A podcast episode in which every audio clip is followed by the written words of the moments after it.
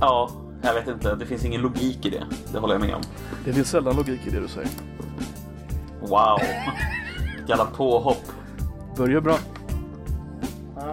Tänkte sätta ribban liksom ganska lågt där. Så kan du få klättra Mm. lite. Ja, men det är, väl, det är väl lika bra att sätta den lågt. Mm. Så att folk vet vad de har att förvänta sig. Jaha, Ja, det, det, hur är läget då? Ja, det, det är okej. Hur är det själv? Jo, fan det är lugnt. Det är lugnt. Det märks inte att det är sommar här kanske. på sommaren alltså. Nej, eh, alltså på gott och ont, eller hur? Det är rätt skönt att det inte är 30 grader också. Som det var Eh, förra året. va? Det var förra året var 30 grader i en månad va? Var inte det två år Var sedan? det två år sedan? Ja, det Kanske kanske... det 2018? Vad är för år nu då? 2021? Ja. 2020? Ja, men jag, jag kollar i tio dagars framöver här. Inte en dag ska det Mm. vara över 20. Det är inte riktigt sommar. Alltså, ja. Och så pratar de om global warming. Var är den här globala uppvärmningen? Fy fan. Ja, jag förstår inte. Jävla Greta. Apropå- Fy fan. Ap apropå ingenting, har du sett, eh, vad heter det, tv-serien, eh, eller jag vet att du har sett den, men har du sett de senaste avsnitten av eh, eh, Socialist Piercer? Um, Snowpiercer. Jag har inte sett absolut senaste Ja. avsnittet än. Det som kom ut idag. Nej. Uh, Men jag har Nej. sett de andra. Det är så jävla bra alltså. Ja, den är riktigt bra faktiskt. Är- Ehm, jag gillar den. Var det något speciellt du tänkte på? Jag kan... Nej, så jag tänkte bara om du hade sett klart serien. För jag såg klart den precis innan vi Ja, är det, startade är, är avsnittet. veckans avsnitt sista avsnittet? Nej, det är tio avsnitt totalt. Ah. Men Jag vet inte, jag, jag hittade båda två sista avsnitten. Jag vet inte om de finns på Netflix sista avsnittet än. Jag kan kolla. Ja, okej. Ehm, Jag har... Ja, det kan mycket väl vara sista avsnittet. Jag har ett avsnitt där. eh, nej, båda avsnitten finns på Netflix också. Båda sista två Ah, avsnitten. För jag trodde jag hade sett förra veckan. Och sen så kollade jag på ett avsnitt idag. Och sen bara wow, ett till avsnitt. Men hade jag inte sett förra veckan så jag... Jag har väl gaslightat mig själv då. Gaslighta dig själv. Nej men allvarligt, en sak som jag liksom fastnade på med den serien, Ja. som jag inte riktigt kan släppa, det är så här. Jag förstår också att det är premissen för hela serien givetvis, men varför ett, varför ett tåg? Coolt. Jo, men, och, och jag vet att det är premissen för serien, men det, det, alltså jag kan inte liksom Jag sitter ibland och tänker så här, men varför ett tåg? Det är så dumt. Har du spelat Det- eh, tv-serien Frost? Eh, har du spelat serien? Nej, spelet. Frostbank. Nej, men jag vet vad det är för någonting. Man har typ så här ett stort kärnkraftverk i mitten eller Ja, precis. Då har jag Och så också ska man bygga och överleva. Så kall och så har de eh, byggt gigantiska kärnkraftverk som bara pulsar ut el, Mm. i, eller värme i mitten sådär. Det är Mm. också det är samma stil liksom. Men varför inte tåg? Alltså om det ska vara något transportmedel så är det väl tåg som är ballast. Alltså det Jo, jo, men varför skulle man någonsin eh, liksom använda sig av Eh, ett tåg för att överleva en sån här katastrof? Det måste ju vara bättre att vara kvar på en plats, eller? Jag försöker hitta en fördel, alltså jag kan tänka mig att du kan åka, alltså kan du säga, på något sätt så har du säkert årstider så kanske du kan mäta de här årstiderna. Så kanske du har den varmaste delen där du är hela tiden. Ja, alltså det, det är ju en potentiell så här förklaring. Eh, men jag tänker att det löser man med tillräckligt mycket energi bara. Men det kanske man inte gör. Uh, nej men alltså, tåg har ju den fördelen att du, eh, du åker runt, du får se nya grejer. Jag funderar på om det är någonting med motorn typ, att det motorn mår bättre av det. Att åka, att Ja, typ att... tuffa på liksom så här. Ja, kanske. Jag vet inte. Jag bara... Det bara slår mig liksom att det... Nej, jag vet inte. Det känns det känns konstigt. som att man skulle bara grävt ner sig i jorden för alla de pengarna liksom. Ja, ja men precis. Alltså så här, visst, det hade ju inte blivit, eller ja, det hade väl kunnat blivit en intressant serie det med. Mm. Alltså, eller film. Alltså motsvarighet då Frostpunk fast Mm.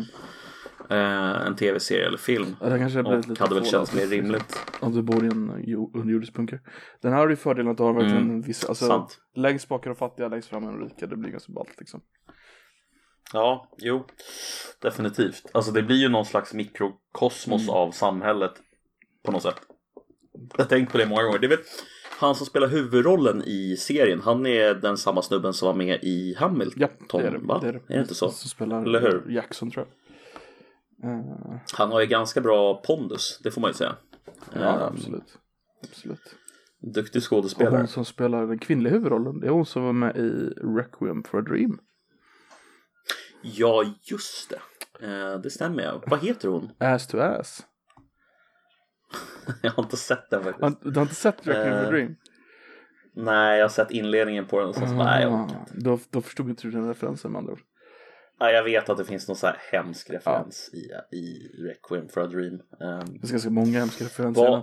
Uh, Julia, Ja. Jennifer, Jennifer, Jennifer någonting. mm, just det, Jennifer någonting jag tror Mm. jag. Nej, men eh, jag tänker att liksom... Connolly. Jennifer Connelly, Kom på det nu. Nej, men hon är ju en jävla bra skådespelare hon med. Absolut, tycker jag. absolut. Eh, Hon är nästan 50. men jag vet inte om jag liksom... Ja, jävlar vad sjukt. Tiden går fort alltså. Ja. Requiem for Dream är ju Kommer hon 20 år ihåg? sedan. Ja, just det. Sjukt. Ja. Men vem är det som har gjort Requiem for a Dream? Eh, det är ju eh, Darren Aronofsky. Ja, det är det Ja, han alltså. som gjort eh, Black Swan och Mother och The Fountain och alla de där. Mm. Precis. The Wrestler för övrigt. Jared- Om du har sett den. Jared Leto. Vad hette den sa The du? Wrestler är en av hans filmer också om du har sett den. Ja, den har jag sett. Den har jag sett. Mycket Rourkes återkomst. Den tyckte jag var riktigt Mm. bra alltså. Ja, den var grym den filmen. Jag håller med dig. Den var riktigt, riktigt, riktigt bra. Ehm, har, har du fattat hur, hur det går till egentligen med det här att alltså produktionsbolaget som ligger bakom Snowpiercer är ju det här TNT. Eh, men liksom säljs den in till Netflix och de sänder den samtidigt som den går på liksom kanalen TNT eller är det så jag har inte riktigt fattat hur det där hänger TNT är ihop. ju en tv-kanal i USA. Mm, exakt. Eh, Turner Eh. Network Television tror jag det står för. Alltså det är han Ted Turner, han som äger CNN.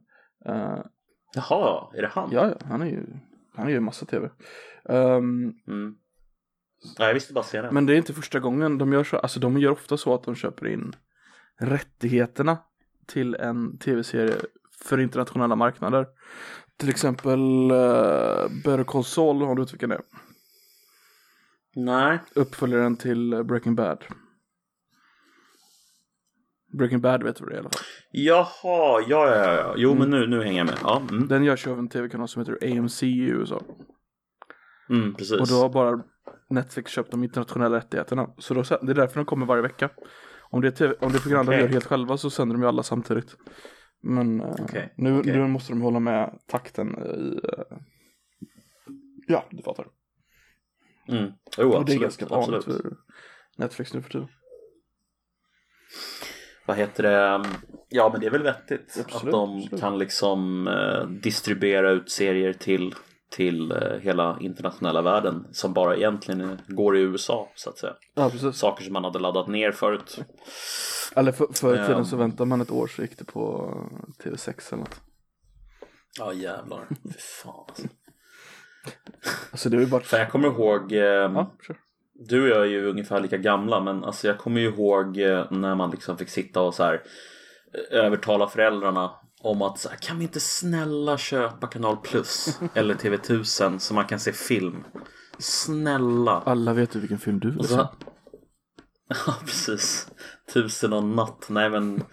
Eh, finns säkert ja, ja, men på riktigt. Uh, jo, Ja det var ju vad var det efter 12 varje kväll så blev det porr? Ja.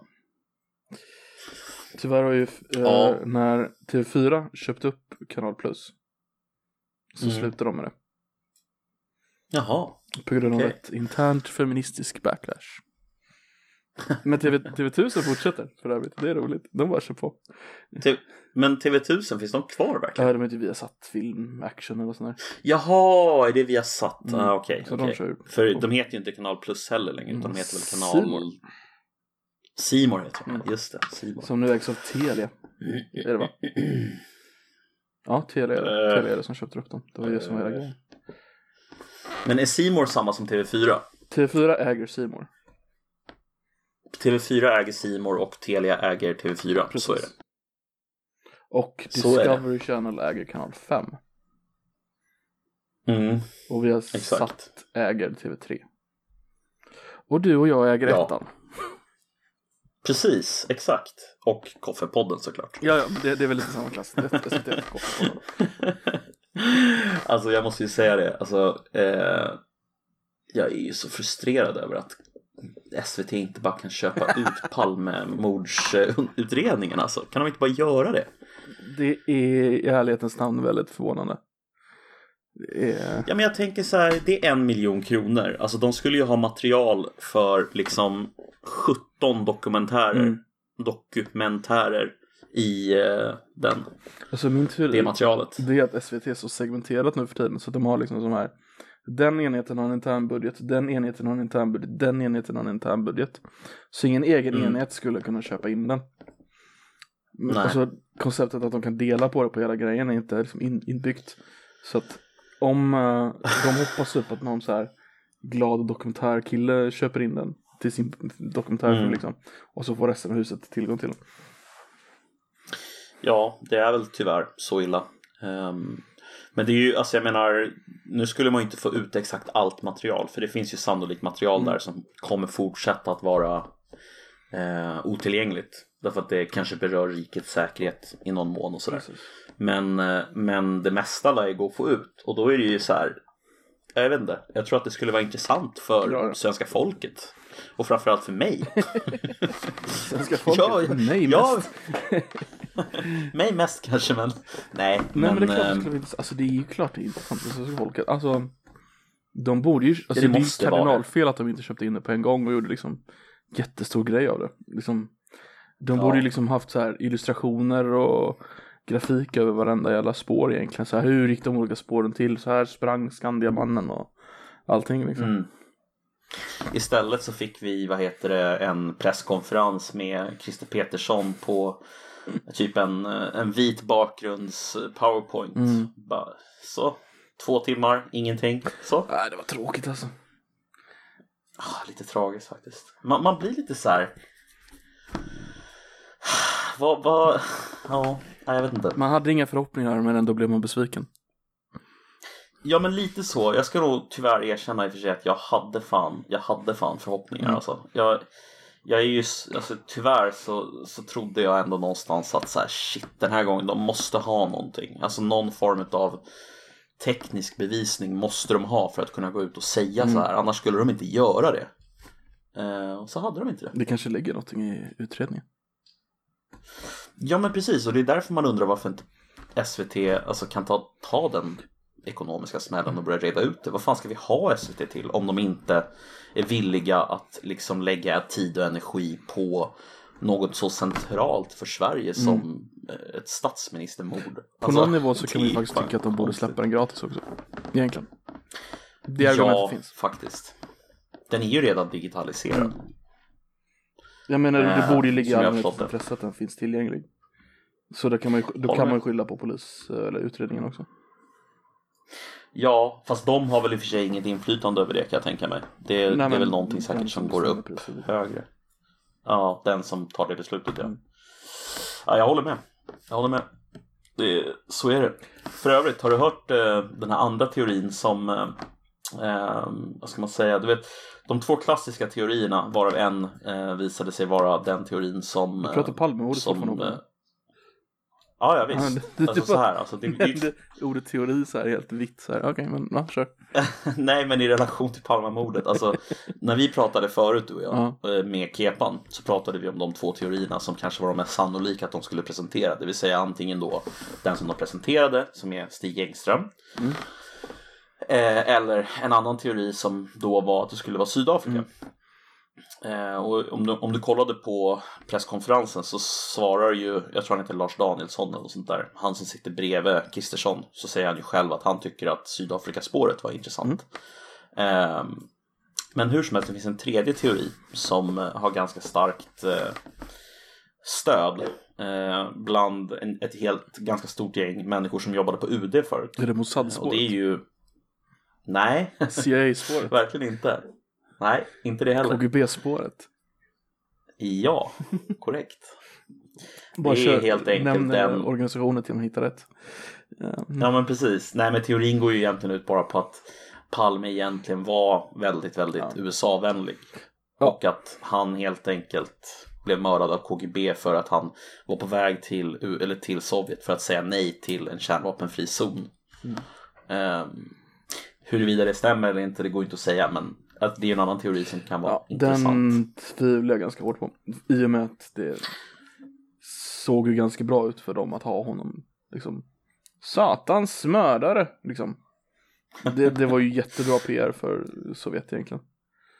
Jo men grejen är den att alltså det finns, till skillnad från många av de andra teorierna, Mm. så finns det i den här teorin så finns det ju eh, övervakning från den sovjetiska ambassaden. Utveckla. Ja, den sovjetiska ambassaden eh, övervakades eh, innan mordet. Jag menar med vad, vad, Ja. visade övervakningen? Det är klart de har övervakning men Jo, jo, men jag kommer dit. Den övervakades innan. Och eh, det finns en källa där som kallas Källa Erik. Mm. Och eh, han sa tydligen att Palme kommer bli mördad innan mordet.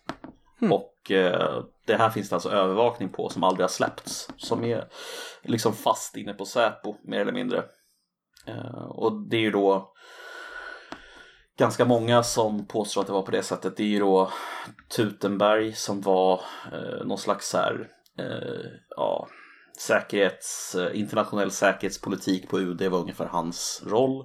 Och sen så har du ja, ett gäng gamla gubbar på Säpo som eh, aldrig har fått delge den här informationen till någon utan de har bara fått liksom det man vet är att det övervakades och det här ska ha sagts. Det men exakt vad som sades vet man inte. Man vet bara att ungefär det här ska ha sagts. hur många dödshot får inte en sittande statsminister? Speciellt en sån kontroversiell. P- Precis, alltså vi vet ju inte. Det är det jag försöker komma fram till. Att vi, vi vet inte. Men det finns, man vet att det finns någonting som tyder åt det hållet i, i utredningen. Ja, okay. Som man skulle vilja läsa. Men Mm. ja. Det lär ju inte hända. Du, jag, Det lär jag tänkte ju- hälsa dig välkommen till Koffebollen. Ja, tack.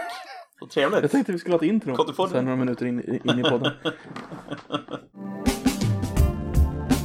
Så, så hej och välkommen till, eh, till eh, din internationella lyxpodd Koffepodden med mig och den, vad fan ska vi kalla det idag då? Jag vet inte. Den inflammatoriska neolyditen Nedem. Neolydit. Jävlar. Det är fan.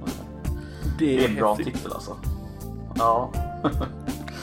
Jag hatar all teknologi. Precis. Som inte är före 1893. Och sånt där. Du vet vad lyditerna var va? Mm. Absolut.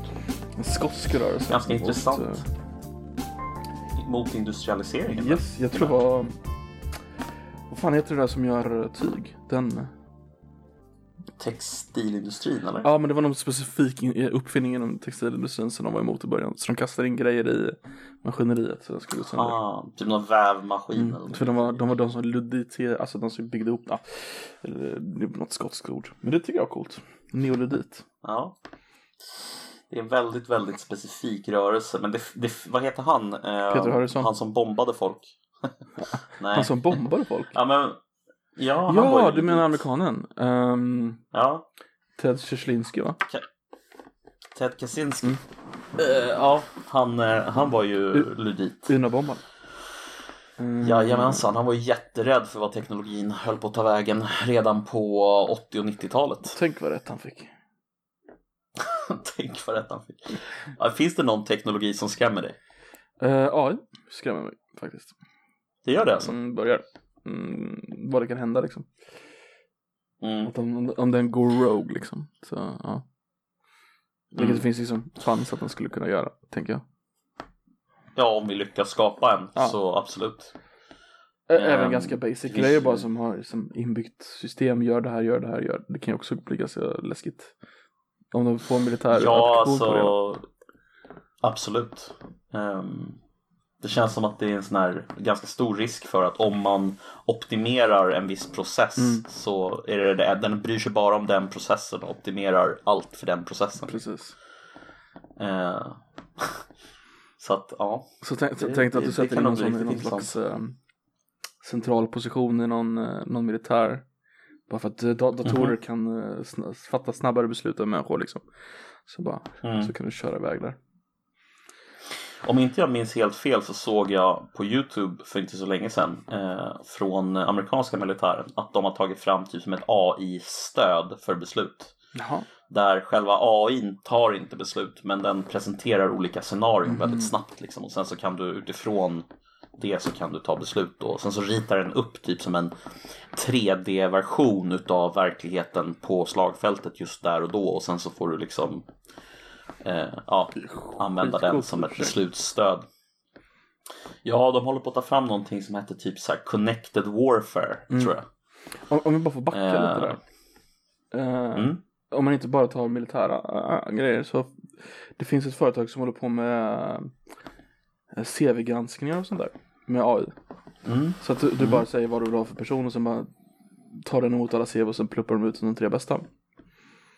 Sånt där kan ju folk fastna i, i, i, eh, i filter liksom och aldrig komma ut en arbetslöshet tänker jag. Ja, det jävlar. det blir standard. Verkligen, alltså där har, du ju, där har du ju ett system som kan användas på ett väldigt negativt Mm. sätt och för att bibehålla folk i någon slags eh, proletariat. Mm. Det Trasproletariat i så fall.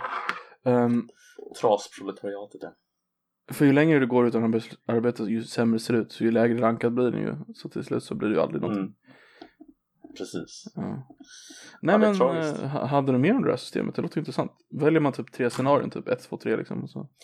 Nej, som jag, som jag förstår det, som jag förstår det så, så ska det där systemet ska kunna understödja eh, när man håller på och jobbar med det som jag tror kallas för connected warfare. Mm. Om jag kommer ihåg det rätt då. Det kanske inte är rätt namn. Men poängen med, med det här nya sättet att kriga på det är att eh, alltså rent historiskt och som jag har förstått det även idag så sker mycket av den planeringen som, som är kring krig sker asynkron, eller nej, ehm, jo asynkront Mm, precis. mm. Så att den sker inte samtidigt som sakerna händer riktigt utan den sker i, i efterhand eller i förhand. Liksom.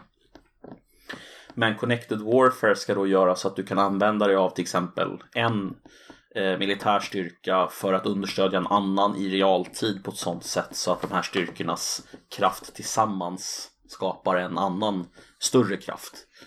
Eh, vilket ska leda då till att man helt enkelt ja, kan använda sina styrkor på ett mycket mer effektivt sätt. Det ska alltså vara Ungefär en så. konstant uppkopplad eh, militär. Ja, Mm. precis. Tänk dig då om fienden hackar den signalen. Mhm. Det kan ju också bli för helvete. Ja, alltså det, det är... Nu tror jag i och för sig att de, de har ju garanterat tänkt på det liksom. Jo, men jo. det är inte... Det är nog ganska säkert. Men eh, Jo, ja, jag vet inte hur det där kommer gå. Det är väldigt intressant i Ja, alla fall att... Eh, jag, jag såg någon lång intervju. Du vet han Smarter Everyday? Mm. På YouTube. Ja, han med sin son. Han har en lång, han har en lång, lång video, typ 30 minuter, eh, om just det här konceptet. Ja, då får jag kolla in.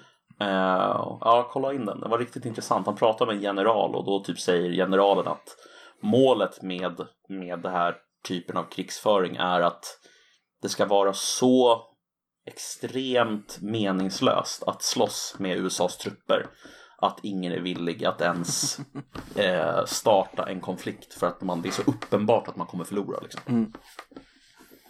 Det är väl tanken, det har väl alltid varit tanken med USA sen andra världskriget i och för sig. Mm. Mm. Jo men verkligen. Men man vill väl bibehålla det Precis. även in i framtiden. Precis. Så att, ja.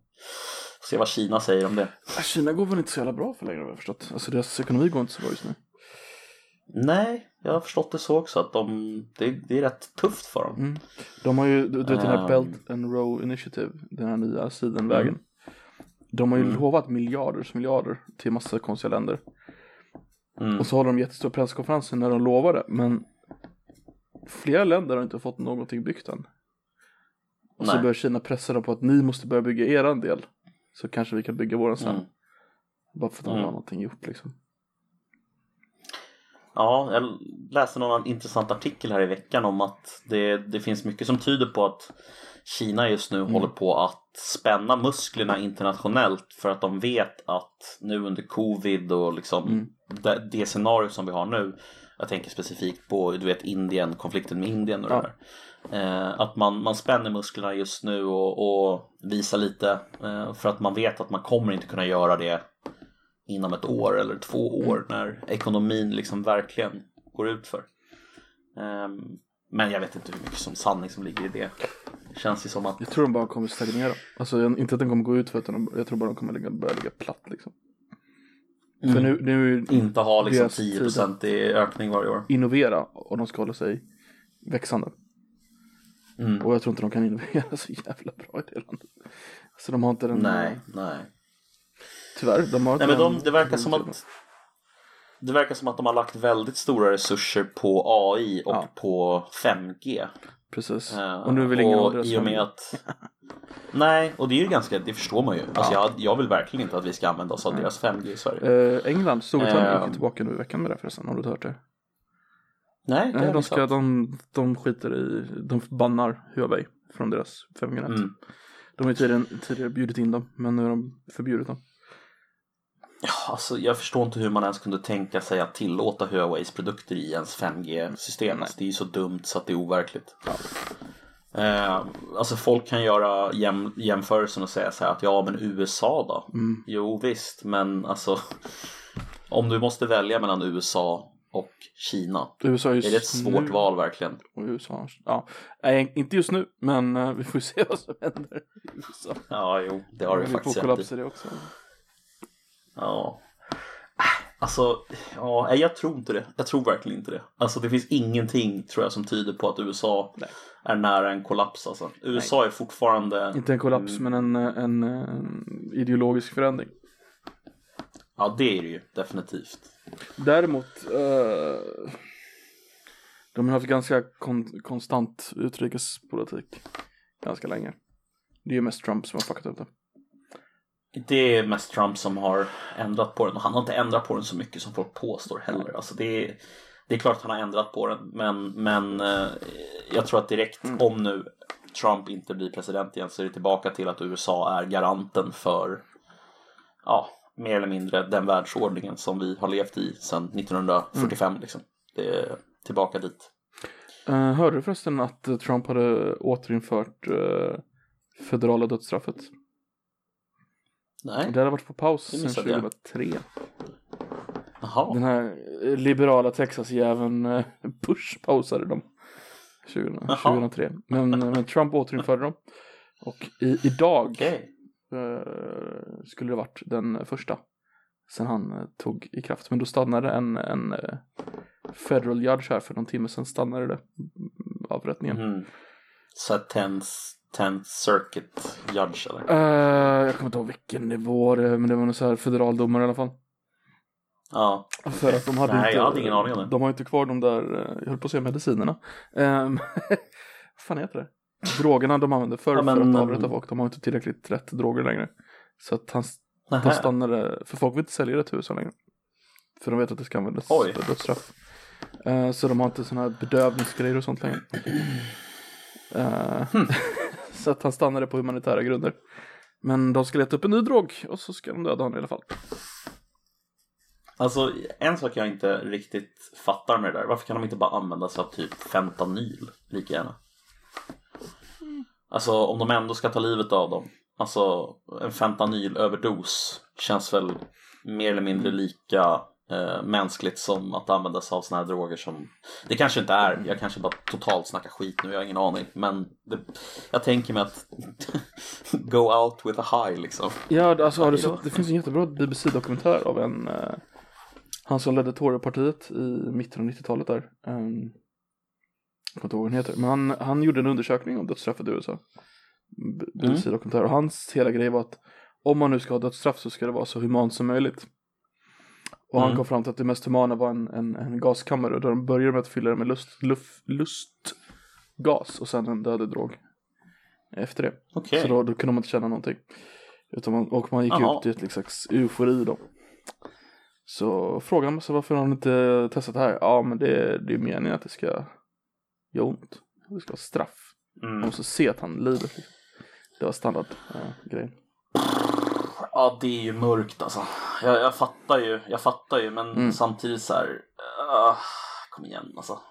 fan hette han? Det är han som gjort den där tågserien också. Tågserien. Perillo. Hmm. Kan du inte dina Tours från 90-talet? Nej, tyvärr. Jag kan Margaret Thatcher. Det är ungefär det. Ah, fuck it, jag kom inte på det. Ah, ja, han, var, han var cool i alla fall. Ja, shit. Mm. Nej, men ehm, har du hört talas om vad som hänt i Polen då? Jag skulle försöka komma på något sånt här som inte handlar om valet bara för att jävlas med dig. Men jag kommer inte på någonting som inte på utom valet. Så jag antar att du menar Nej, valet. men eh, ja, precis. Med Duda. Du såg att eh, Duda, Duda? har vi, har vi kommit fram hur man säger det? Duda? Duda? Det måste ju vara Duda? Duda? Andres, Andrzej Duda? Duda? Ja, jag vet inte. Duda? Enligt, enligt den här eh, fonetiska stavningen så är det Andrzej Duda. An, Andrzej Duda. Kör. Duda. Duda. Ehm, Polska. nej men ehm, det blir, eh, jag vet inte hur långa deras, eh, deras perioder är, fyra år kanske? Är de fem år? Eh, fem. De är fem, Mm. okej. För presidenten. Ja, precis, för presidenten, exakt. Och eh, han vann igen då. Så att eh, det blir konservativt styre i... Eh, Om jag har förstått det rätt så har presidenten inte jättemycket att säga till om. Utan han är mer en så här rubber stamp grej eh, med, med vetorätt. Eh, och egentliga Mm. makten är i över och underhuset då. Eller Sejm och senaten som den heter. precis, ska, ska egentligen ligga där. Men han har ju då utnyttjat sin vetorätt rätt mycket. Okej. Eh, så att han har ju utnyttjat sin vetorätt för att helt enkelt säga nej till eh, av då under och överhuset eh, utsagda domare eller utsedda domare. Jag tycker det är intressant att Eh. de utser domarna. Ja, eh, faktiskt. Men så är det väl i de flesta länderna. Det är väl, eller är det regeringen som utser domare i Sverige va? Det var väl det förut. Jag tror att du fick kritik. Fick inte vi kritik för det och så nu har typ domarna utser varandra eller något sånt sjukt. Ja, vi gjorde om någonting. Mm. Det, det ringer en klocka. Jag har för mig att Men, förut var det så eh, att regeringen utsatte eh, domarna utpräglade, Mm. utsatte, utnämnde.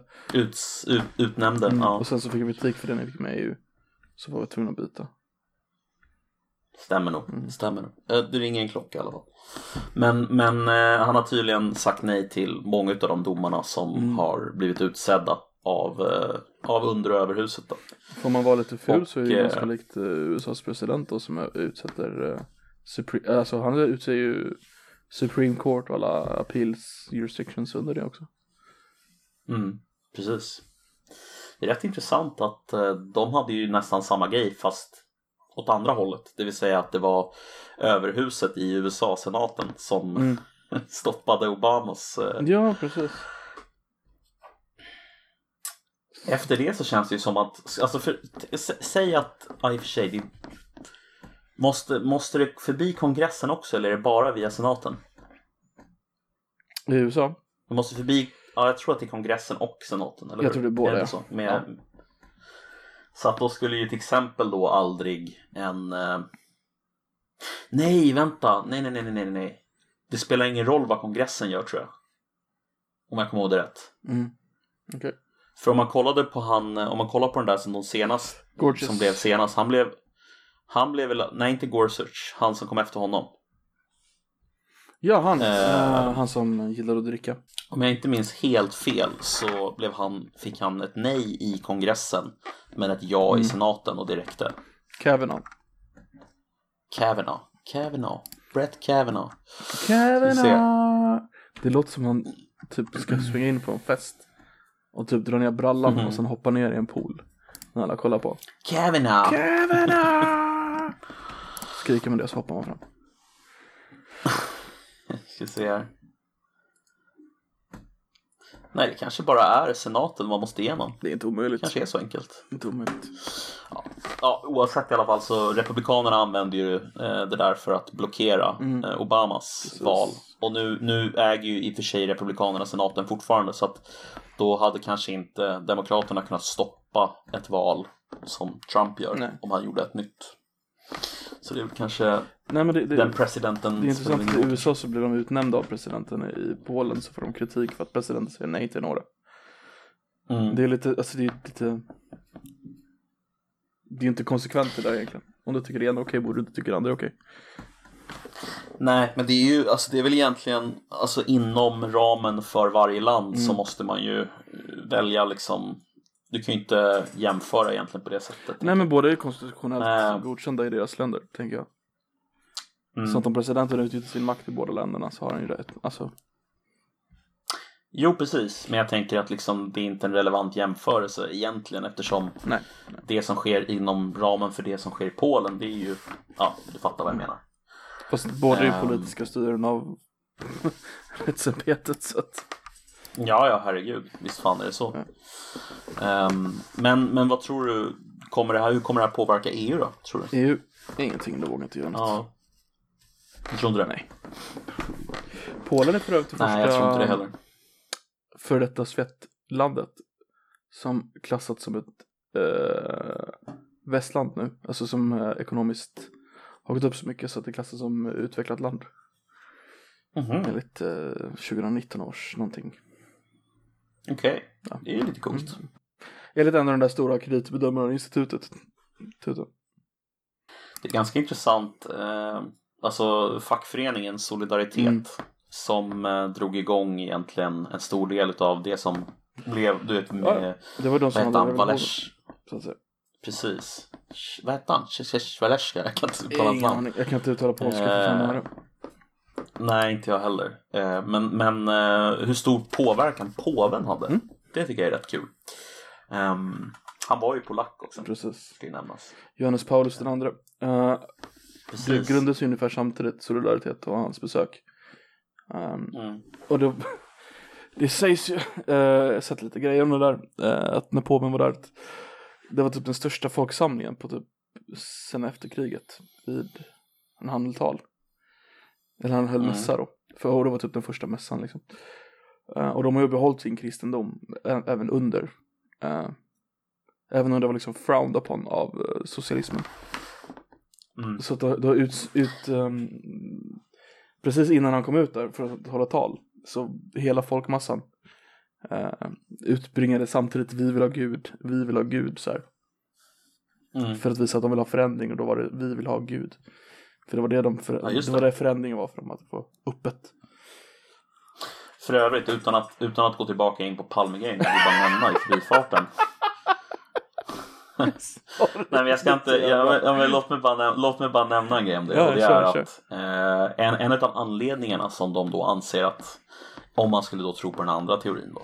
Mm. Eh, en av anledningarna till att eh, de var så arga på Palme. Det var för att Palme då eh, under bordet och mellan stolarna så att säga stödde eh, fackföreningen Solidaritet och deras strävanden. Medans en stor del av hans eh, eh, kabinett eller man ska säga speciellt då också människor på UD motarbetade honom. Eh, så att eh, ja, det är en del av det i alla fall. Mm, coolt. Men Solidaritet, fan de var, jävlar vad de var framgångsrika. Mm. Det är helt otroligt egentligen. Precis. Men de var ju också aktiva väldigt, väldigt länge. Det var ju inte någonting som de bara kämpade för i ett år liksom. Nej, det nej. var ju mycket repression också. Precis. Men de hade, alltså det var ju Tror du- fantastiskt att de fick finnas liksom. Ändå. Ja, herregud. Eh, när, jag, när jag höll på och gjorde min research om KGB förut Mm. eh, så, så läste jag lite om, det stod en hel del där om eh, hur KGB arbetade för att infiltrera Mm. eh, både då eh, Solidaritet men också då den polska eh, kyrkan. Eh, Mm. Om jag kommer ihåg det rätt så var det så att man hade väldigt stora framgångar med att eh, infiltrera Solidaritet och man hade i Sovjet, alltså framförallt då i Ryssland, Mm. hade man stora framgångar med att infiltrera den kyrkan. Mm. Men man hade svårt att infiltrera eh, den po- polska kyrkan om jag kommer ihåg det Det rätt. låter väldigt logiskt. Eh, ja, man, man man lyckades ändå infiltrera liksom den ortodoxa kyrkan. Mm. Men inte, inte den katolska kyrkan då i, i Polen, om jag kommer ihåg det rätt. Mm. Men det är det förvånande. Eh. För alltså den, den ryska kyrkan är ju i Ryssland liksom. Det är ju det de har. Precis. Medan den, Precis. den, den ehm, katolska kyrkan är ju fortfarande en internationell grej. Alltså det, det, de hade ju, även under Sovjettiden så var det ju påven som bestämde vilken, som skulle, vilken präst som skulle vara på vilken kyrka och sådär. Det gör ju än idag. Vilket är ganska fascinerande. Precis. vilket gör att eh, du, om du skulle bli präst i Sverige. I Sverige skulle du nog i och för sig få stanna för det behövs svensktalande präster. Um, eftersom kyrkan växer i Sverige. Mm. Ja, den katolska Ja, kyrkan. vä- växer väldigt sta- starkt faktiskt, vad jag förstått. På grund av, in- Jaha. på grund av invandring primärt. um, Ja, men det är väl, det är väl klart i och för sig. När, när du så i Sverige, så Sverige skulle du nog få stanna kvar. Uh, du har ju han Abbe Borelius eller vad han heter. Um, Mm. Men alltså skulle det vara typ i, i, Irland, där har de ju ett överflöd. Då skulle du kanske bli skickad till Ghana eller något. Ja, just det. Det är klart. Eftersom eh, de skickar ut dem till hela, alla världens alla Precis, hörn. där, där det behövs liksom. Fast de, de, de verkar... Undrar om det, Vad sa du? Nej jag tänkte bara undra om det finns något land förutom då möjligen eh, typ de som är teokratier själva som inte har en katolsk eh, presence eller närvaro. Alltså Saudiarabien lär inte ha någon katolsk Mm. närvaro direkt men alltså Det är en bra de fråga. måste ju nästan vara i alla länder alltså. Jag har inte tänkt på, men det, det, det är en ganska intressant fråga. Ehm, först tänkte jag på mikroländer och sådär, men det, de flesta mikroländerna ligger ju i Italien. Så att, Ehm, Vi ska se här. det, Italien, nej. Jag vet faktiskt inte. Det känns... Alltså nu, nu är alltså, min bara, källa bara här. en presence, alltså bara en kyrka är inte jättesvårt att få liksom. Nej, precis. Ehm, Kuba men, men alltså Jag tänker efter. Det här är ju då enligt Quora som Mm. kanske inte är världens bästa källa ska vi nämna. Men eh, det finns inga officiella kyrkor i Kina enligt den här. Eh, och det finns inga i Saudiarabien. Eh, ska vi se. Okej, eh, i Kina vet jag att det är lite specialfall. För det Mm. de har en eh, eh, ki- kinesiska regeringen och eh, katolska kyrkan har, har en konflikt där. Så det finns katoliker i Kina som är katolska kyrkor medan den katolska kyr- medan den kinesiska regeringen har startat sin egen katolska kyrka. Precis. Eh, exakt. kinesiska patriotiska organisationen. Eh, men den, den gick inte, har inte gått så bra för. Ehm, Jag undrar varför. så de har någon speciallösning nu de senaste två åren. Um, påven har rätt att den kinesiska regeringen föreslår vilka präster och diakoner och sånt som ska vara i varje kyrka. Men påven har vetorätt och det här var väldigt kontroversiellt. För, för är ett annat system. Men det finns alltså katolska kyrkor i Kina. Men det är en väldigt speciell situation. Alltså en, enligt den här källan så säger, står det så här, det finns inga officiella katolska kyrkor, men det finns massor med underground-kyrkor Mm, helt mm. enkelt, som har riktiga katolska präster. Precis. Det, är- Ehm, ja. Kan du kolla datumet? Men den däremot, eh, fem, ja, 2 juli 2015. Ja, det här är ju 2018 då. Eh, Den här Ja, grejen. okej. Ehm, väldigt, då det var väldigt stora det, skriverier där ett tag om det. Om man läser sådana skrytflaskor. Men här säger de i alla fall att Saudiarabien nog antagligen är det enda Mm, det landet som tänka mig. inte har en katolsk kyrka. Nordkorea har till och med en katolsk kyrka, men Nice. ingen, ingen präst på plats. det skulle vilja vara den prästen. Nej fy fan alltså, vem fan vill ens vara? Alltså, tänk dig att vara på svenska ambassaden i Nordkorea. Mm. Alltså snacka om att känna sig instängd. Alltså. Ja. Även om du kan röra dig lite så är det så här. Vad ska du göra? Visste du att de Det dyraste eh, lägenheterna i Nordkorea är vid svenska ambassaden? Nej, hade jag ingen aning om. Det är för att vi har eh, medvetet ska ha väldigt starkt wifi öppet.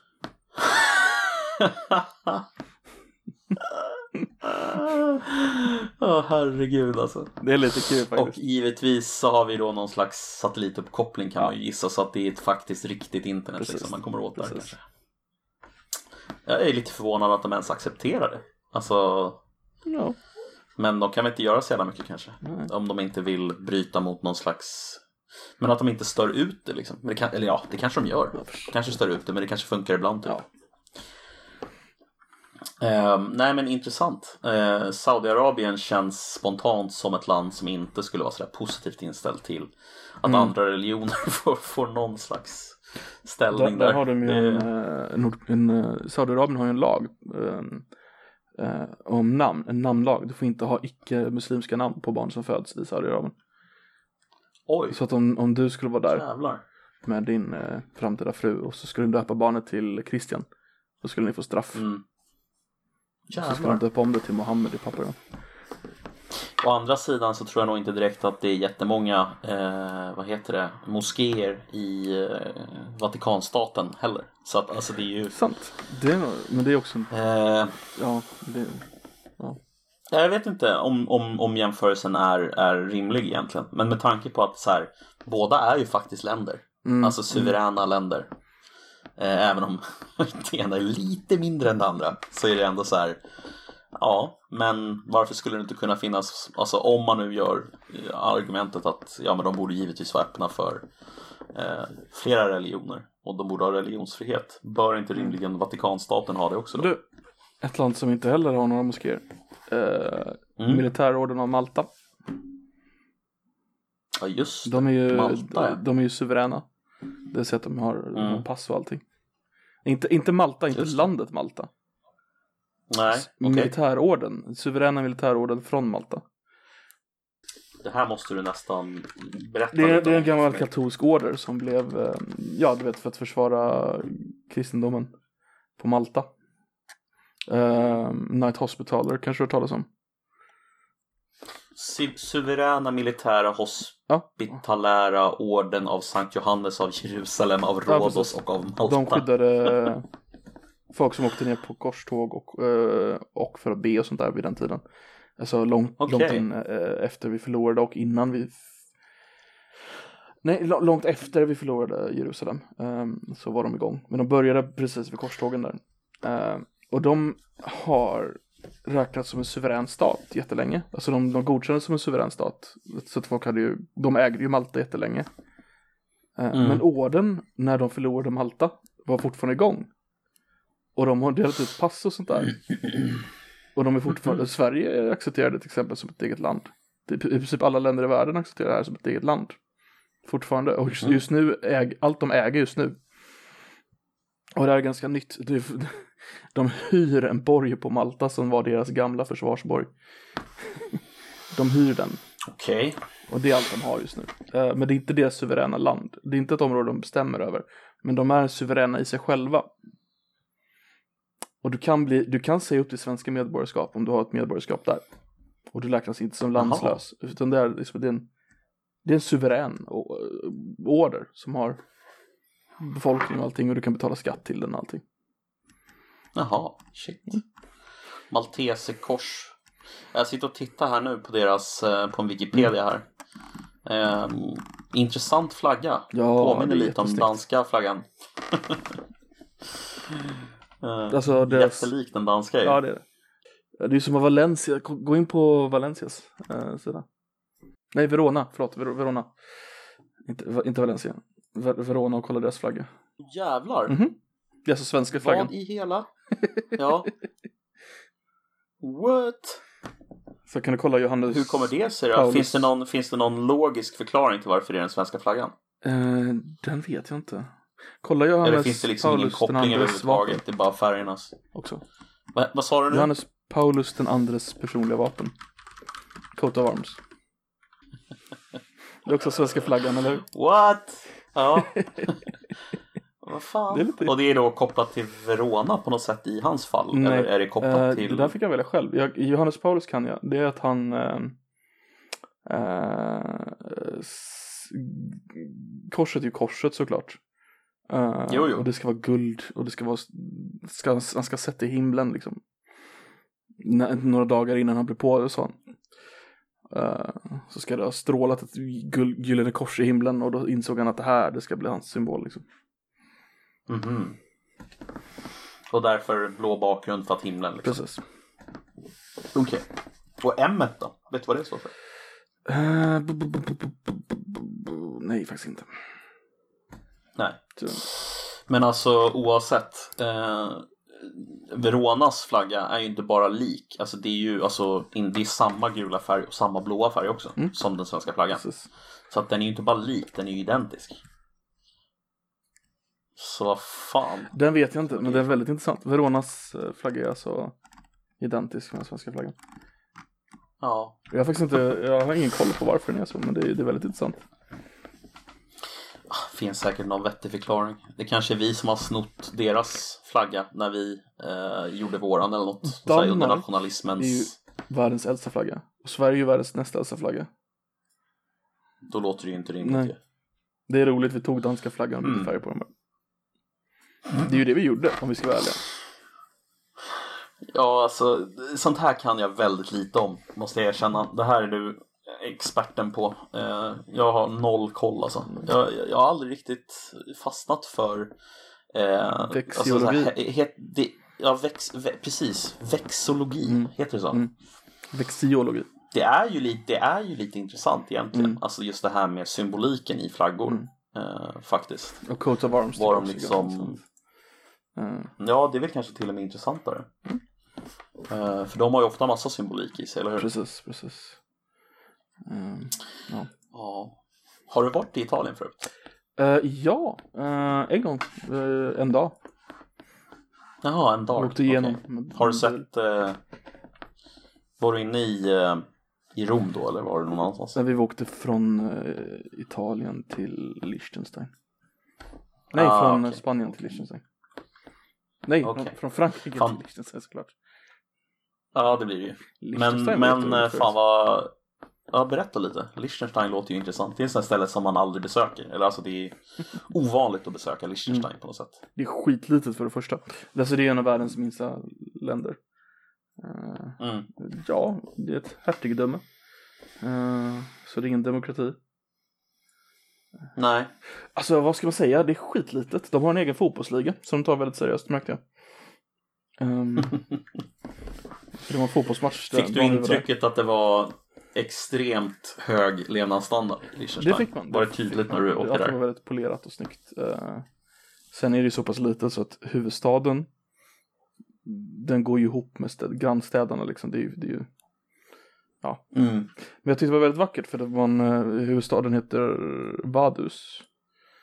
Och så har, finns det Schloss Vadus, alltså som är det kungliga slottet. Men den ligger inte i staden, den ligger på berget bakom och har en väldigt så här panoramautsikt över hela. Okej. Precis som ett uh, slott ska vara. Jag vet inte vad man ska säga om, om Liechtenstein förutom att det var, det är uppe i Alperna. Det, så det var jättevackert. Jättetyskt, allting ser tyskt ut förutom att det var lite mer cash liksom. Mm. Nej men det, det är fint. Nice ställe. Mm. Du, du rekommenderar att åka dit. Precis. ehm, och, hela, hela 160 kilometer stort. Precis. Och de har jättemånga fotbollsplaner tyckte jag. För, ja. De verkar gilla fotboll. Eh, har sin, De har alltså sin egen liga. Det tycker jag var kul. Intressant. Ja, jag, jag, det är väl, Liechtenstein är väl ett av de där länderna. Sen så har du ju Monaco också väl. Mm. Det är väl samma typ av eh, Mm, det är också ett hertigdöme. principali principalitet. Ja. Principalitet är det. Uh, för övrigt där Victoria Silvstedt bor nu. Jaha, Mm. fy fan. Mm. Men Monaco är ganska mycket större tror jag än Liechtenstein. Det är nog ganska likt storlek va? Det roliga är att jag, jag har ju helt fel tror jag. Monaco är Eh. tre kilometer långt. Ja, nej, Liechtenstein är större. Ja. Monaco är ju en, var ju en stad liksom. Och sen, alltså det är ju fortfarande en stad men det är ju. Där har jag faktiskt också varit Mm. på samma resa. Vi åkte igenom där då innan. Mhm. Eh, Monaco har en jätterolig Hur- hur var- eh, hur var det Monaco, det är ju känt för kasinot, kasinot Monte Carlo. Mm. Eh, men är du medborgare i, i, i, i landet, då är det förbjuden att gå in där. Va? Mhm. Hur kommer det sig? Alltså, Eh, det här, det är ju ett uh, hertigdöme. Ja. Och den, när de byggde kasinot så tyckte prins, uh, drottningen Eller prinsessan blir det. Prinsessan är det. För att, ja, till hertigen då. Eh, som styrande. Hon tyckte att, hon tyckte det, det, vi, ska, vi ska inte låta vanligt folk eh, falla i, i synd så här. Även om vi behöver pengarna. För de hade inte så mycket pengar på den tiden, de var ett världens rikaste land. Direkt. Nu är det ju jättedirekt, men då var det inte det. Så att hon eh, tänkte helt enkelt, men då förbjuder vi vanligt folk att gå dit. Så är det bara turister som vill lura på pengar. Och så, och så har det varit Mhm. sen dess. Så att eh, de har aldrig fått gå in där. De kollade ditt pass i dörren. Så att du måste alltså ha ett pass för att gå in där för att visa att du inte bor i närheten. Shit. Jag hade ingen aning om det. Är det- Vet du hur det är med, alltså räcker det med att du är bosatt alltså i, i Monaco eller måste du vara medborgare? Jag tror du måste vara medborgare i dagsläget. För det är ju många som bosätter sig där av skatteskäl tänker jag. Mm. Precis. Eh, många, Men, ja. ja jag vet inte. Men de håller ju på att expandera ut i havet ungefär som Dubai gör med, i och med att de har så lite plats. Mm. Sen har det ju växt upp en stad bakom. Alltså de har ju vattenkanten. Sen är det ju ett högt berg bakom. Och där, där är ju Frankrike. Så det är ju många som bosätter sig där också bara för att ha närheten till, eh, till Monaco. Du, Ja alltså Ja. av skatteskäl då eller är det av någon annan anledning tror du? Där då betalar du ju fransk skatt. Eh, så det, det är bara Ja jag menar det så att det måste ju finnas någon annan anledning. Det är ju glamoröst. Eh, Men det är ganska kul för att du kan gå alltså i, de städerna har ju växt ihop. Men husen får inte gå över gränsen och gatorna går inte över gränsen utan gat- gatorna går ju parallellt med eller rakt över. Så att man, det, det är liksom en gräns som är som spikrak eftersom det är så litet land. Som du kan se när de Ja. står på vissa ställen och då bara går det rakt igenom där. Ingenting på i mitten utan ja du fattar. Det ser väldigt artificiellt ut. Ja jag förstår det. Är det alltså, egentligen skulle man ju resa mer i Europa Ja, på något sätt. Alltså lite till, till de här lite liksom mer Alltså visst, jag skulle vilja se Italien för jag har faktiskt inte varit i Italien. Mm. Men eh, Mm. förutom det så, så vill man ju gärna åka till de här lite annorlunda ställena. Liechtenstein, Monaco. Mm. Kanske åka upp till, vad heter det där i Spanien längst upp? Eh, upp till väst. Mhm. Då blir det Mm. nord, nordväst där i Spanien. Pyrenéerna där uppe, vad heter landet? Ja, där de har ett helt eget språk som är helt, helt avgränsat. Ja, du tänker, Som du, inte har några du tänker inte släktingar. på Andorra nu, utan du tänker på Basken. Basken tänker För det ligger ju ett land Exakt. mellan Frankrike och Spanien också. Eh, är det Andorra? Ja. Det är alltså ett litet land som ligger mellan Frankrike och Spanien. Ja men man skulle vilja besöka lite sådana Mm. där länder. Sen skulle jag nog faktiskt vilja besöka eh, det här landet som har bibehållit eh, sin sovjetiska Ja, eh, status. Transnistrien, Ja, ja, precis. ja. Det verkar ju väldigt, åka väldigt till, alltså. speciellt också. Det verkar ju jätteballt. Vi får, vi får åka dit och Mm. podda. Koffepodden på plats i Transnistrien. Det där är så jävla roligt land alltså. De har verkligen Alltså du vet, eh, det ligger ju i Moldavien. Men hela gränsen Moldavien till Ukraina är Transnistrien. Så de, de är jätte, jätte, jättesmalt men de har typ i princip hela gränsen. Alltså det är ju, det bor alltså ändå 513 000 människor där. Ja, helt understödda Eh. av Ryssland för övrigt. De skulle inte klara sig annat. Nej, Eh, och de har bibehållit flaggan med liksom, Ja. alltså det är egentligen identiskt med den sovjetiska flaggan förutom att de, de har en grön rand Mm. mitt i. Nej men de, eh, när, när Sovjet föll så accepterade inte de det bara, vi fortsätter och så kör de på. De har Mm. aldrig varit något Mm. annat än Sovjetrepublik. Helt underbart egentligen. Jag träffade en, en tjej, en, en, en, en polares polare, dejtade en tjej från Moldavien. Och så Mm. började jag babbla om Transnistrien och hon blev så jävla förvånad. Hon visste, ingen annan hon träffade i Sverige kände typ till Moldavien. Och jag bara, ja ah, men Transnistrien, det är fan fantastiskt att börja prata om Transnistrien liksom. Hon bara va? Hur vet du vad Ja Transnistrien men är? för t- något?" typ, det är, det är jättefå som vet om det i Sverige. Så att, Ja, ja, herregud. eh, Så, Ja men Transnistrien är ju, alltså det är ju, alltså jag menar jag tror jag hörde om det första gången 2015 Mm. eller någonting, att det ens existerade. Nej, det, Jag hade ingen aning. Alltså, nej hon, eh, det är, hur, hur ska man kunna veta det liksom? De har fortfarande bystar av Lenin utanför sitt eh, parlament för övrigt. Nice. Men det, det, är make, det, är ju, det är ju logiskt med tanke på att de inte har... För, de är fortfarande i Sovjettider liksom. Ja, ja visst. Ja, det är väl fortfarande alltså någon egen variant av KGB. Alltså, jag har ju sett den här, det har du säkert också sett. ehm, det här avsnittet med Bank, Balden Bankrupt, Mm. eller vad han heter. Han har gjort flera i Transnistria. Han har Ja, han har gjort flera avsnitt från Transnistrien. Det verkar ju vara ett rätt speciellt ställe fortfarande. Ba- Bara berätta för lyssnarna att Baden Bankrupt är en, en youtuber som eh, är lite vild och galen. Han är typ 45-årig britt som åker runt i Östeuropa. Eh, och kan Mm. ryska ganska bra då. Så han klar, klarar av att hanka sig fram. Eh, har du hört att han har fått covid-19 förresten? Mm, jag såg videon.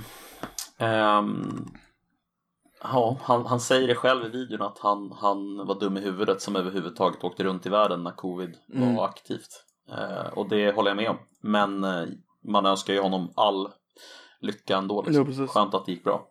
Jag gillar det att han, han är i Serbien. Mm. Men han tar kontakt med ryska ambassaden när han är britt. Och ryska ambassaden ser till att han får det bra. Ja, alltså förstod jag det rätt så hade han någon polare eh, i Ryssland va? Mm. Som hjälpte honom att ta den kontakten. Eh, men jag kan tänka mig att alltså, det är väl inte så många, eh, alltså Serbien, där kanske Ryssland har lite inflytande helt enkelt på ett annat sätt än Serbien hatar USA. Så Ryssland har skitmycket inflytande i, i, i, Ryssland. Ja, exakt. Men det är intressant att han kan ta, ta nytta av den, det är det jag menar. Bara för att han Mm. gjort Jo, jo. YouTube om, om, om Ryssland. Nej men det är väl, det känns väldigt, det känns väldigt Ryssland på något sätt. Mm. Alltså, det känns, eh, det känns som någonting man förväntar sig att Ryssland skulle göra, det vill säga Ja, de, de, de jobbar på det sättet helt enkelt. De har alltid jobbat på det sättet tror jag. Men det är väl lite Eh. schysst. Den här killen tog hand om oss, vi tar hand om honom. Om man på Ja, det sättet. det är ju väldigt icke-demokratiskt beteende Nej, också. det är sant, Alltså, är du med vad jag det är menar? Det, är Det är väldigt maffia. inte... Det är lite maffiakänsla. Liksom. Ehm, och det är väl så de, så de håller på. Kan man väl säga. Det skulle vara kul att åka till Transnistrien och typ åka dit i en Tesla eller något sånt där. Bara, ursäkta, var kan vi ladda den? Bara, What the fuck is this? De bara, eh, va? Vad är detta? Skulle du vilja åka till Ryssland? Eh, ja, absolut. Varför inte? Mm, jag skulle också vilja åka till Ryssland. Moskva skulle jag vilja besöka Moskva. och Sankt Petersburg. Eh, du har ju fördelen att inte bo i Stockholm. Det går ju en båt till eh, Sankt Petersburg är enda stället i Ryssland du kan komma till utan pass. Eh, nej, utan, utan visa. Mhm, Eh, från, om du åker från Stockholm. Eh, det finns en båt Okej. så får du en vecka i Sankt Petersburg med guidade turer och sånt där. Jaha, det hade jag ingen aning Mm. om. Jag vet, min, min morsa varit i Moskva. Då var det ju visum som gällde Mm. liksom. Det var ju hela grejen. Eh, Nej men de försöker liksom göra det som en Lite här vågat. cool turistgrej att åka till Sankt Petersburg. Men det är inte så många som gör det. nej, Men det är, jag kan det tänka mig är det. Viking Line och sånt där som kör. Det är något respektabelt bolag som kör resorna.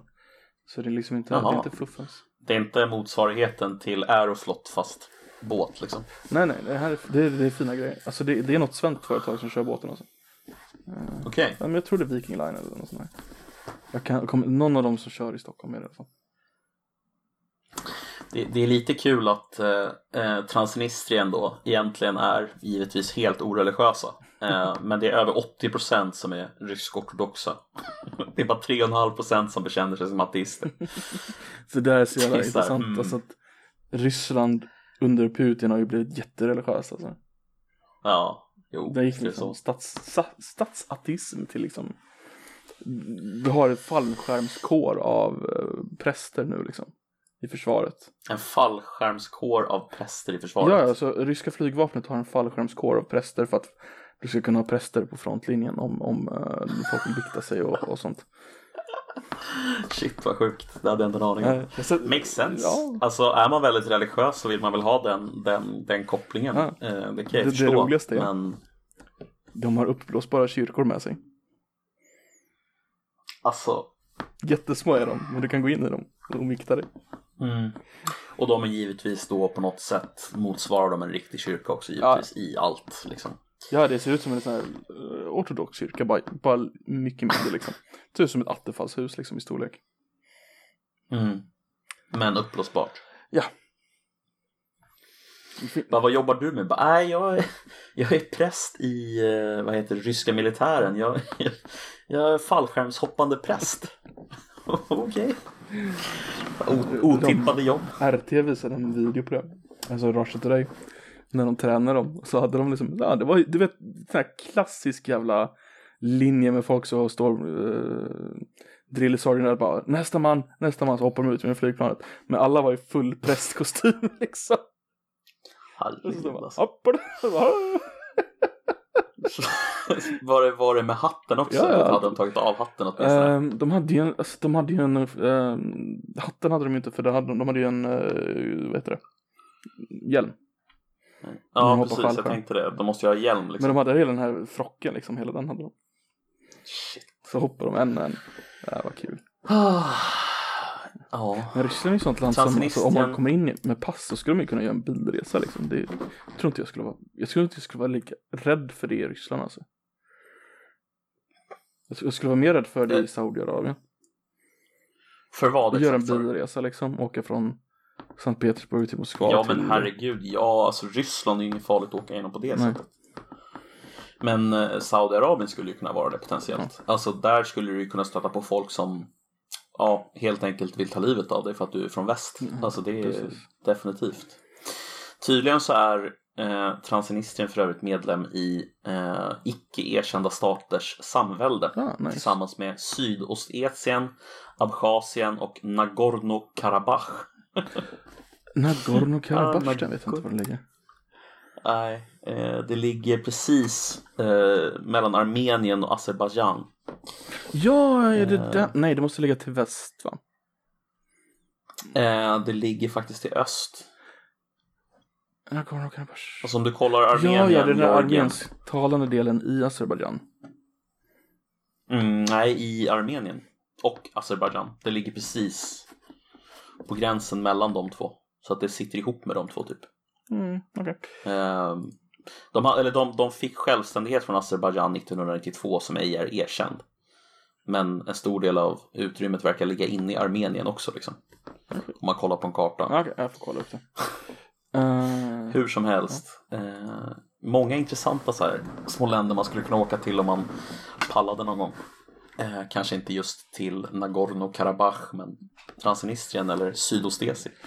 Skulle vara coolt. Ja, ja, Sydostasien är ascoolt. Um, det folk inte vet om Sydostasien, uh, det är den där utbytardelen i, i Georgien. Det var ju att när, ehm, det är ju en annan etnicitet som bor där än i själva Georgien. Så när uh, Sovjetunionen föll så ville de bli självständiga redan då. Mm. Så Sverige skickade ner fredsbevarande trupper där. Jaha. Eh, vi hade dem That's ganska länge. Det var på FN-initiativ så vi var några andra som skickade ner trupper också.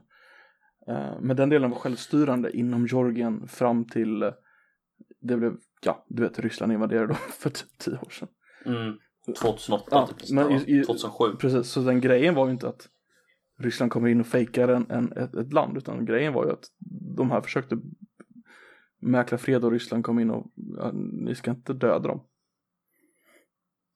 Så det var, det var på den nivån, alltså det var eh, eh, Men du, om man läser, det, det, det finns ju ett stort politiskt spel Ja, också. det, det, det, är ju- accepterar jag och de, de tjänade på det för att Georgien skulle gå med i NATO eh, och hålla på. Precis. Men och de kanske hade lite att hjälpa till och få igång situationen men det, det, Men liksom, det, är lyssna inte, det det, det är inte helt oorganiskt om vi säger så.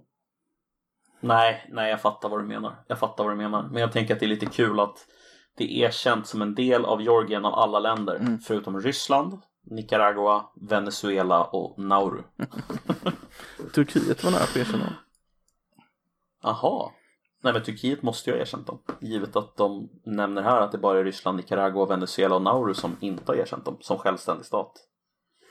Eh, Alltså, det är erkänt alltså som en del av Georgien, inte Mm. som, ett, som en självständig eh, stat. nej men Turkiet var nära på att erkänna dem som e- egen stat. I, Aha, okej, okej. Jämt emot att Moskva då skulle erkänna norra Cypern. Wow. Mm. Där har vi en framtida konflikt. Jag har faktiskt varit i norra Cypern. Var var det? Ja. Man kan... Träffade du Bertil Vedin? Ja just det, nej nej nej. Eh, bra referens, uh, obskyr, jag tror typ en kommer förstå den. N- Ja. Nej men om du är i Cypern på Nicosia. Uh, nu som huvudstaden för båda norra och södra Cypern. Så kan du Mm. gå igenom. Du, de kollar på pass Jaha. så får du gå igenom. till, turk, till turksidan. Fy fan. Mm. Men eh, Det- jag har hört att det ska vara ganska mycket ryssar överhuvudtaget på turksidan. Alltså att det Nej, är inte väldigt på mycket ryska affärsmän. Sydsidan har Jo, massa jo. turkar. Nej men jag, nej turkar, alltså turkarnas del av Cypern Ja. ska ha massa ryska affärsmän. Nej, hört. nej. Det är är- södra delen har massa ryssar. Norra delen har inga ryssar. Jaha. Alltså det finns ju i, i What? Laranaca heter det tror jag. Eh, är det jätteryskt. De har en rysk radiokanal, de har en rysk handel. Det, det är jätteryskt. Det är CP-ryskt. alltså, norra sidan stötte jag inte på några ryssar alls. Jag var inte där lika länge, men där var det inte några ryssar för mig. Men södra sidan För- har ett för område med massa ryssar. Men varför har jag förstått det? För att jag har förstått det som att den delen som ägs av Grekland Mm. så att säga. Den delen är ju så att säga västvänlig. Liksom. Eh, och är det där du menar att det finns massa ryssar? Ja. Det är ju konstigt. Det är jättemånga ryssar. Um, så de köper ju pass, du vet. Ah, okej. I get it. Jag fattar. Det finns 5000 ryssar som bor i Larnaca. Jävlar. Mm. Det är ganska mycket det. Ja, Med tanke på att det är, ja, det är inte världens största det stad. här är direkt. 10% av stan. Det är sjukt alltså. Så den staden har ju en rysk jävlar. influens alltså.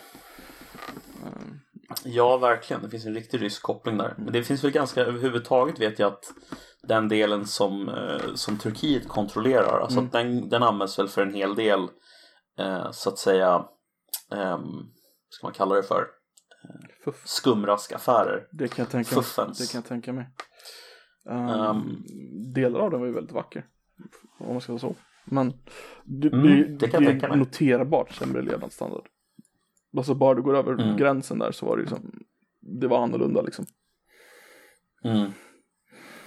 Ehm, ja. Men Ja, nej, det, vi får resa dit och intervjua Bertil Vedin eh, för Koffepodden. de hade en Se vad han har att säga. stor flagga för övrigt. Som de hade målat på ett berg. Okej. uh, Cypern, norra Cyperns flagga. Så typ så gick motorvägen längs med. Så man kunde se den jättelänge, Mm. den uh, norra Cypern-flaggan. Tyckte Okej. det, det var typ det ballaste med norra Cypern. Känns som att de... En sån här härlig, härlig konflikt som aldrig kommer Mm. dö ut. De har massa. EU-projekt dock. Alltså typ alla gamla kyrkor och sånt man går till så står det så här en EU-skylt på norra Cypern. Den här uh, Ja. kyrkan bla bla bla renoveras på grund av EU-pengar liksom. Så de verkar ha någon specialrelation med EU, norra Cypern i alla fall. Det är ju konstigt. Mm. Men ja. Värt ett besök. Ja. Vi, det, här, det här blev Res runt i Europa med Koffepodden podcasten. Eh, Men eh, fan, jag tycker man borde resa mer i Europa faktiskt. Absolut. Kanske inte just nu med Eh. covid, men kanske sen. Ja, men jag tänker sen när, när det ger med sig så, så fan, då vill jag ut och resa lite. Jag, jag, jag ska besöka Barcelona i alla fall, det har jag bestämt. För där har jag inte varit. Inte heller varit i Barcelona. Eh, jag, jag och alla andra ska till Barcelona. Så om du undrar så. Vi ska dit. Det här har varit Koffepodden med eh, mig, Nedem, och som alltid våran kära värd och eh, administratör Koffepotamus. Eh, tack för mig och Tack för mig. Hej. hej!